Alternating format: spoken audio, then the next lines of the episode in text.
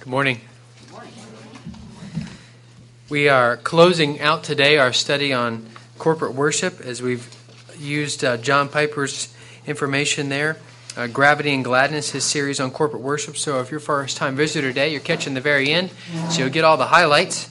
Um, and we're going to we're going to review uh, what we have learned, and we're going to take a look at um, again some of the things that Piper has stated about what unites Bethlehem in worship. And as uh, leaders in this church, we would agree with the 11 points that he made, and I'll read those out again, that would unite us and our worship, things that are uh, foundational to what we believe about what is right and uh, proper in corporate worship. And then we're going to look at some of the ways uh, this study is going to have and is go, is having an effect and uh, is going to have an effect on the way here at FCF uh, we would engage in corporate worship uh, as a body. Let me first uh, begin by looking at um, these 10 really really 11 points uh, some of them cross over as well 11 points at what unites bethlehem in worship um, and as, I, as i'm doing that i would encourage you if you have uh, a thought if you have a question if you have something that has been uh, encouraging to you and has struck a chord with you over these last 10 weeks as we've studied this, uh, jot that down. There will be a time for that, being able to reflect on that. We'll do that just after we after I read through these 11 things here and uh, make some note on how they would may affect our church. But um, have that in your back, of your mind, especially if you have a question. We want to flesh some of these things out today. I don't have a handout for you, but uh, you, if you had the last two study guides, uh, you'll have what unites Bethlehem in worship, and there's 11 things. And I have written, and, and I'd be willing to send this to you if you like. I actually wrote out all that he has to say on that. Uh, we just in your handout got kind of the top line there, but I've gotten uh, a little more wordy uh, using what he has written there to help flesh some of these things out. So, what unites Bethlehem in worship? We would uh, we would support these as well as uh, uniting FCF and worship. Number one, he has is God centeredness. I think that's probably a given. Uh, hopefully, that's a given for our church. That should be a given for all churches. Is that our worship is centered around the Lord? It's not centered around man. It's not centered around uh, what we think should be said. It's centered around what God said should be said.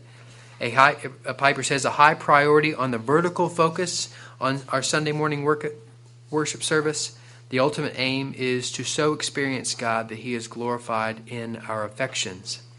breaking that down, we want to have a big theme of looking at God and worshiping Him and less of a horizontal focus. And as we've noticed, the more you focus vertically, you do get a horizontal ministry going.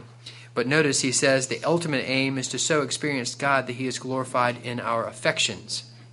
Well, oftentimes um, maybe in reformed circles, we think uh, we kind of have a bad view of this word affections or emotions. We're thinking that's bad. It's going to be kind of a scary thing if somebody raises their hand or might say amen or has a, a cries, and we think, oh, you're getting a little, little eh, easy there. Uh, closes your eyes. Mm, we think that's bad. No, we don't. We don't think that's bad, but oftentimes we have an adverse reaction to that. Well, if it's coming, as Piper has made well known, and I would be making known here, if it's coming out of God centeredness, if it's a result of the truth, uh, we should not be afraid of these things. These are things that are naturally going to come out and should come out, and we should not be afraid to express them as such. Number two, uh, first was God centeredness. Number two, going hard after God. There's one thing to make God the center, it's another thing for all of us to corporately pursue Him hard. Pursuing and expressing the deepest satisfaction in all that God is for us in Jesus and that will require us corporately. Uh, it may be that us as worship leaders want to put, keep God as the center, but that requires then, number two, us corporately to go hard together after God. Uh, that means on Saturday nights, we talked about last week, preparing yourself for worship. That means even here on Sunday morning, doing what is necessary in order to be able to have uh, a hard and intense focus on the Lord. That may mean disciplining yourself that may mean coaching yourself up on what you're going to say or not say on Sunday mornings to keep yourself focused on the Lord. Whatever it needs to be, It is us going together hard after God. One, God centeredness. Two, going hard after God. Number three, expecting the powerful presence of God. Expecting the powerful presence of God. The Holy Spirit, uh, the third person of the Trinity, sometimes gets left out because it's a mystery. It's hard to understand and comprehend His work. But that is what we're talking about here. Expecting the powerful, powerful presence of God. Piper says, We do not just direct ourselves toward Him, we earnestly seek His drawing near according to the promise of James 4 8. We believe that in worship, God draws near to us in power and makes himself known and felt for our good and for the salvation of unbelievers in the midst. We can expect and should expect that if we're having God centered worship and we're going after, hard after God, we're going to meet Him. We're going to have a powerful presence of the Holy Spirit, not to shy away from that. Number four is Bible based and Bible saturated. Bible based and Bible saturated. The content of our singing and praying and welcoming and preaching and poetry will always conform to the truth of Scripture. The content of God's Word will be woven through all we do in worship. It will be the ground of all our appeal to authority. Preaching, expository exultation, will be central. And preaching, is probably one of the strongest points of this church, if not top three, preaching and teaching of the Word. And we want, we've always made that central and uh, so that has not necessarily been a difficult for us, but then breaking into corporate worship, we are Bible based, but we also want to be Bible saturated, which we seek to do as well. Not just say something that is in the Bible, but show you where it is in Scripture, or using Scripture references more than just um, saying something that we know is founded in Scripture, Bible based and Bible saturated. Number five is head and heart head, and heart. Worship aims at kindling and carrying deep, strong, real emotions toward God, but not manipulate people's emotions by failing to appeal to clear thinking about spiritual things based on shareable evidences outside ourselves. So we certainly want to have a heart that worships the Lord, but it's also got to correspond with the truth. It's got to correspond with clear thinking. So we're not going and driving this worship with emotions, but rather we're driving it with the truth. We're driving it with clear thinking, and then by God's grace, the heart will respond, and emotions will certainly come from the heart. Six, earnestness and intensity. Earnestness and intensity, avoiding a trite, flippant, superficial, frivolous atmosphere, but instead setting an example of reverence and passion and wonder. Earnestness and intensity.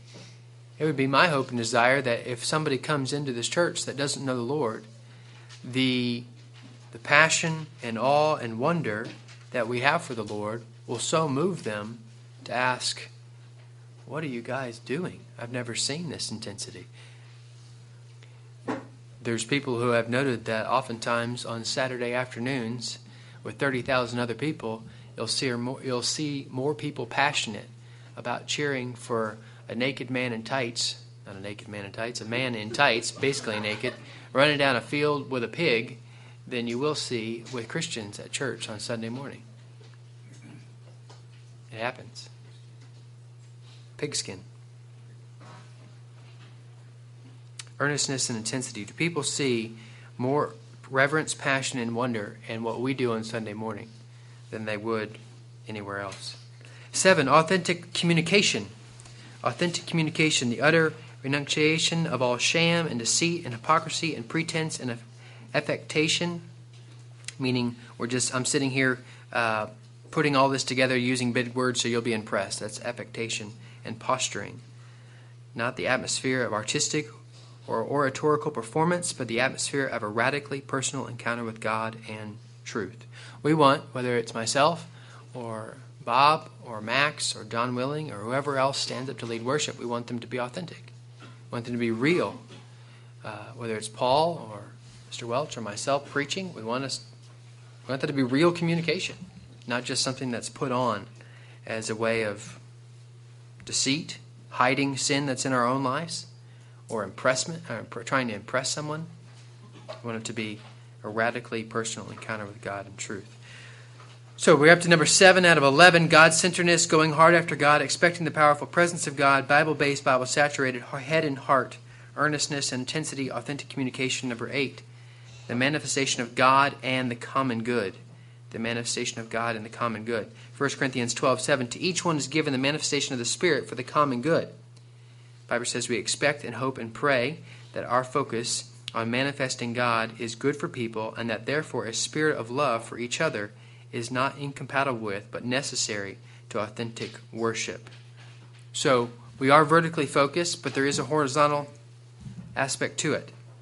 And we want to be ministering to others, we want to be loving on others, um, but that's going to come, as we see in Scripture, after we focus on the Lord. Love the Lord your God with all your heart, soul, mind, and strength. Then love your neighbor as yourself.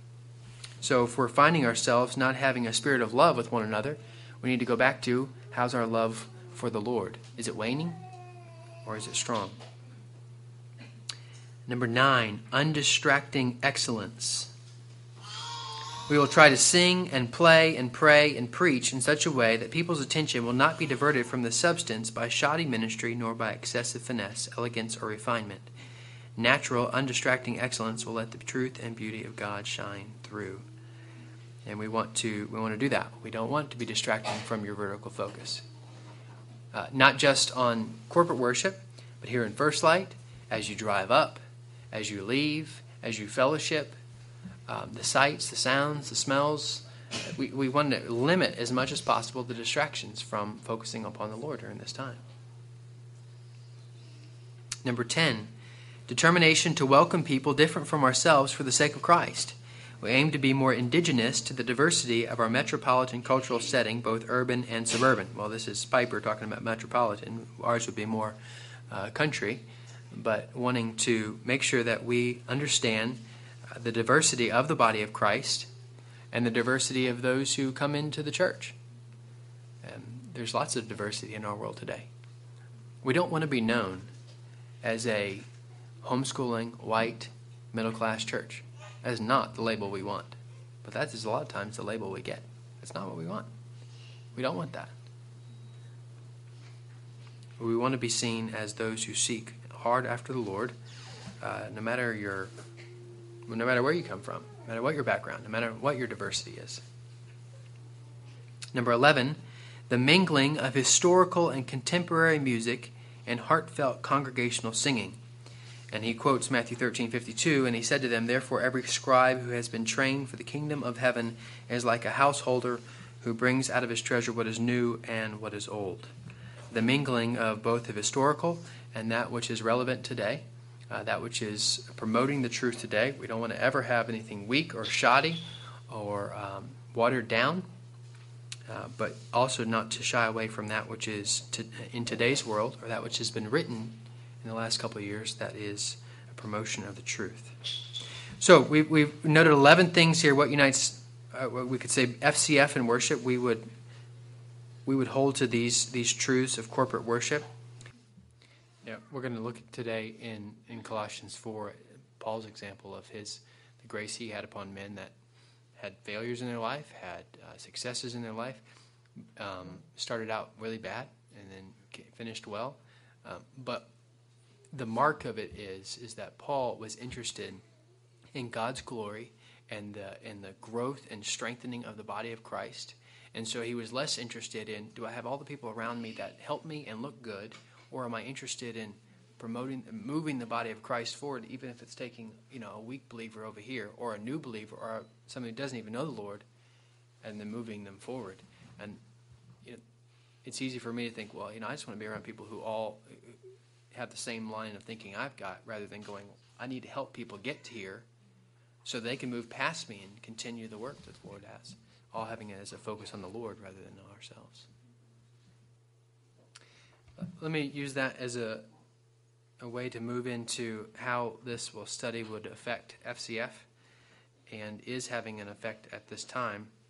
Looking first at how it's having an effect now, um, I just jotted down four things that I felt like um, we could already see the Lord how it's the Lord's already using this in our body. Uh, the first was a more informed body uh, strengthens the ability of the leadership to lead. Hey, I, I was really encouraged to sit there and let you guys listen at the same time I was hearing about what it means to have worship that's seamless.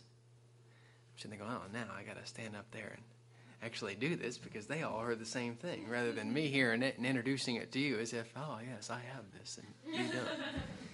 Uh, that's really, really, really good. Where you all are uh, informed and you're uh, stronger in what it means to have a seamless worship and what it means to have a vertical worship versus horizontal worship and all these things and how they work together. When you're informed by that, that, that really helps us, us as leadership to be able to, uh, to lead in new ways uh, or in stronger ways, in different ways.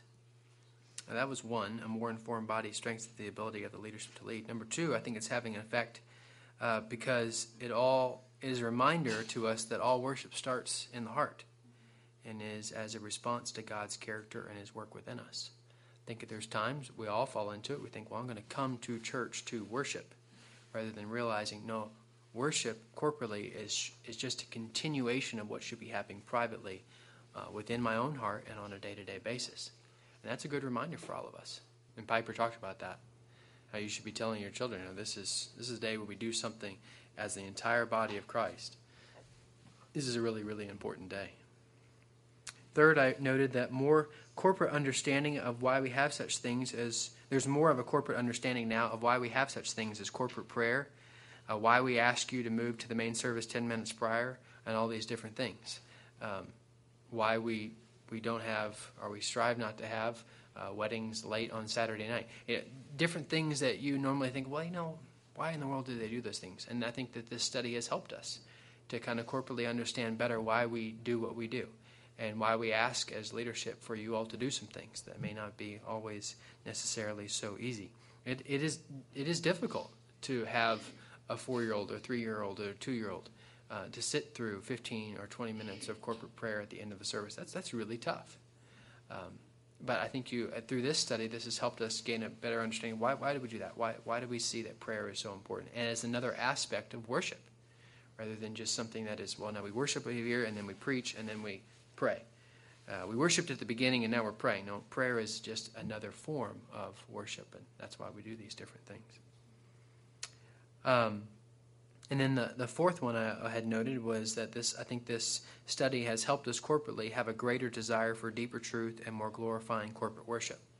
I've had many of you come up to say, well, you know, how's this going to change us? And I was reading this hymn, and that hymn is not the truth that we espouse. It's a little weak over here on this or that, or man, this song over here has a, a music, musical notes that just don't seem to fit with the with the words. And what are we going to do about that? Well, that's really good because we always want to be reforming. We always want to be growing. We're always want to be more exalting to the Lord, and doing whatever we can to do that then that would lead us to how it's going to have an effect. And these are some things that will be coming down the line as we um, work these things out. Worship in the main service, um, this is some things that will be coming up here. Worship in the main service will take on a form and function uh, much more along the lines of what we have been doing here in First Light. Seamless in the music, with more applicable and timely exhortation from the worship leader. Uh, we have done worship pretty much uh, the same style, form, and function for the last 11 years. And it has been God glorifying, I believe. But we're always going to learn how to do things better and grow. And one of the things that is, is um, the fact that us as worship leaders, whether it's Max or Bob or myself, making sure that we know very clearly when we need to have timeless exhortation. Uh, it's good timing in our exhortation. I think that it's wise for a, a a worship leader to say things, and he needs to say good, God glorifying things, and he needs to exhort the people. But that needs to come at the right time so that it doesn't break the vertical focus from the Lord. So our music will be more seamless, will flow more from song to song to song, and there will be times when uh, it flows over to more of an exhortation and then flows back into maybe you all singing, but having it less broken in the way that we do that. Number two would be that we as leaders are evaluating more closely every aspect of Sunday morning to determine corporately distracting aspects that need tweaking or reevaluation. And I would say determining corporately distracting because we all have different personalities. Uh, some might be distracted by the lights, where 99% of the rest aren't. And then somebody might be distracted by the fact that the lawn wasn't mowed. And somebody else isn't, or somebody might be distracted by the fact that there's a smell of coffee and others don't have that. Uh, so we're looking at corporate distractions, things that we all are distracted by. or find ourselves that we can be distracted by. Uh, we certainly can't uh, can't get rid of everything because every person is different. That goes back to the diversity. But we are looking to see well what where there might there be corporate distractions and being able to reevaluate those. And we, you know, we, we want to, we never want to be able to say, well, that's just the way we've always done it. We can't change. We want to throw every, continually putting things on the table, reevaluating according to Scripture, reevaluating it according to uh, that which would be most helpful for the diversity that we have in our church now, um, and being able to to change if need be. And then this, uh, the third would be availing ourselves of the vast resources available today to ensure that we have the best of the best when it comes to musical selections that proclaim a message textually that is Christ honoring and affirms the truth as it applies to all of God's character, and also has music that is both fitting to the words proclaimed and carries the message with the least distraction. Uh, a long sentence meaning this we can have some great music but we want to make sure that is number one, um, really, really uh, defines the God that we serve in Scripture. For instance, we don't want to sing all songs about love. Uh, we want to balance it. We also have a God of wrath. Uh, we also don't want to sing all about grace because we also have different attributes of God. We want to sing all about God's character and make sure that the that the words carry that um, textually very well. But then you can have some hymns that are just, or, or some songs that are so strong theologically, but the music is either really poor or almost to the point of too good, to the point that you're distracted by the tune one way or the other, and the truth doesn't come forward as much. And we want to do our best and work hard to do that, where we have the right fit for both pieces. So as I, we've been, uh, I've been going through every one of the hymns in our hymnal and finding what is the best. And I've noted some that, oh, just tremendous theology needs a new tune. You know, and we have the ability now through technology to go, well, that tune is an 844, 8844, whatever meter, and we can find other tunes that have that same meter and you can fit them so that things can meld more seamlessly. Um, and, and we're not limited today. It used to be, not that many years ago, when if you wanted to sing some hymns, you either had a bunch of hymn books or you had one and you kind of went, well, you know, some of this isn't what I like, but some of it's good. Well, we, we, we're not limited by that anymore. We can go get the best of the best. You can stack up 20 hymn books over here, and then you can go on the internet and pull up everything else that's not in there. And you, we can really use a lot of technology today to get better and better and better. Brian? The split, Psalter, yes. The Psalms, eh, we don't have any of that. We really almost have no Psalms in our in our hymn book. Um, and yet there's the, the admonition there to sing psalms, hymns, spiritual songs. So you can put, uh, you can now do these things, and we're going to do that, uh, where we can get the best of the best. And we'll probably, um, it, it, will look more like First Light. We've sung a lot of different things in First Light that's not in our hymn book. Give to our God immortal praise. That's that's not in our hymn book, um, but it's been a, a wonderful hymn to sing. So we will continue to use First Light in a way to introduce some new things, but as we get more accustomed to those songs, be able to move them into the main service, even if they're not in our hymn book. Um, the fourth here was be, would be that our singing portion of worship, um, that we would be more aware as leaders, that our singing portion of worship would be more aware of what will be communicated in the preaching portion of worship. And that has been, um, we just have a standard list of hymns that we run through and we we we haven't been able to due to different things been able to make sure well does does our does our singing set up well our preaching? Now that doesn't mean we're going to necessarily sing everything about what we're preaching. If we're preaching about the love of god that doesn't mean we're necessarily going to sing all about uh, the love of god. But that it we do have an understanding of what will be coming. And that's uh, been something that has been tremendously a tremendous blessing to me just having pastoral meetings in the last couple of months, being able to sit down and say, We're going to preach on such and such. And that helps me as a music leader go, Okay, I know how to set that person up better for the preaching of the word. So that, that is something that is having an effect now and will have a greater effect coming down the road is really making sure that it's tied together and we set up well the preaching and the preaching flows. The worship just flows into the preaching, into that style of worship, which would be preaching of the word. Um, and it, that communicates well the message that will be coming. And then the last one would be the better communication of ideas and changes between those who lead worship. Uh, every person who leads worship, different personalities, different styles, different ways of doing things, but we want to be want to be a little want to be better at uh, whether it's Max leading or myself leading or Bob or John Willing, whoever would be leading, to be able to say, you know, these are the, the, the ideas we're putting on the table. These are the new things we want to we want to run out. These are the new way we want to do things, and better communicate that. Um, so that's less distracting from week to week. You might come one Sunday and it's done the next way, and then next Sunday it's done another way, and next Sunday it's done another way, and that gets that gets distracting. Not that you're going to show up and know, well, we're going to sing three hymns, then preach, then three more hymns, then pray. Um, that's more of a liturgy type of thing. Not that that would wouldn't change. That will change, but the uh, the style, uh, the way it's done, from personality to personality, as it still changes a little bit, there will be of the same genre, of the same type that we would like. Uh, making sure that the Lord is honored, making sure that we're not distracting, making sure that um, there's timely exhortation from the worship leader that's applicable, but we know when we desire for that to happen uh, these type of things. And we've also, as you've noticed, may have noticed, we're, we're seeking to get other men involved in the worship service. Um, we're having now men stand up and, and read the worship, uh, and read the text that will be preached on that day, and pray for our service. And I think that's really good um, to not, you know, not to have one person that we always look to, but to always be pointing it back to Scripture.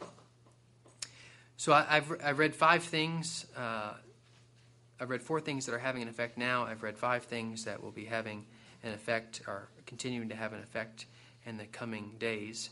Would you all have questions or thoughts? I mean, that we have that ability now. We don't have to be contained by a red book. We can put in the blood. We can put in the wrath. And it's not just the old hymns of the faith. I mean, there there's uh, new hymnals now that wouldn't put in Christ alone in there because they wouldn't change some of the words to have it less um, less wrathful. Which is not a very wrathful song either, but that's that's where we are at today. You're going to have things pretty much watered down. If you, I mean, I, one of my favorite hymns is "Come Thou Fountain." I think they left out two of the best hymns. I mean, two of the best verses. They left out the last one, that's for sure, and it's it's phenomenal. So, other thoughts or questions? And I would encourage you that as you have thought, if you have thoughts or questions or uh, wondering why we're doing what we're doing, uh, to come talk and come ask. Th- this is this is really um, this is not easy. What we're what we're gonna what we're trying to do because it is easy for me to just type to to, to lay out five hymns. Um, I mean, this is what we do now. The hymns that you sing today is the hymns we sang last Sunday, last year on this Sunday and the previous year on this Sunday, and the previous year on this Sunday, and the previous year on this Sunday. I, I mean, I pull back all the way back to 2008. We're singing the same hymns November 2nd as we sang November 2nd, 2008. It's really easy for me. I mean, I just pull them up, and they're great. I mean, they're good. But it's it's a lot different to have to sit down and go, oh wow, now we got to make sure we, we want some things in the same keys. If they're not, I got to communicate with my pianist to make sure that they know how to seamlessly flow into these things.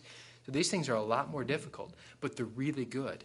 Um, so I ask for grace for you as we work on that, but also um, if you've got a thought how we can how we can help with that or do better, come talk to us. Some of these things are some of these things are um, will take a little bit of time as we work through them. But we want to be want to be constantly reforming, we want to be constantly getting more glorifying to the Lord in what we're doing. Okay, let's close in prayer. Father in heaven, we thank you, Lord, for this time. I thank you for your grace upon us and would ask that as we would now move to a time of worship and fellowship, uh, that would be pleasing to you. And I pray, Father, that as we would seek to put into practice the things we've learned in our homes and corporately here, you might be honored and pleased and provide us the strength and the wisdom to do these things. And I pray, Father, for the next service that you might prepare our hearts even now for a time of singing your praises and thanksgiving, a time of reflection upon our hearts and how we're doing before you, a time of confession and repentance. That as we would worship you in these ways, that you might be pleased, uh, and that might be coming out of a, a true heart. Thank you, Lord, for the opportunity we have now. In Jesus' precious name we pray. Amen.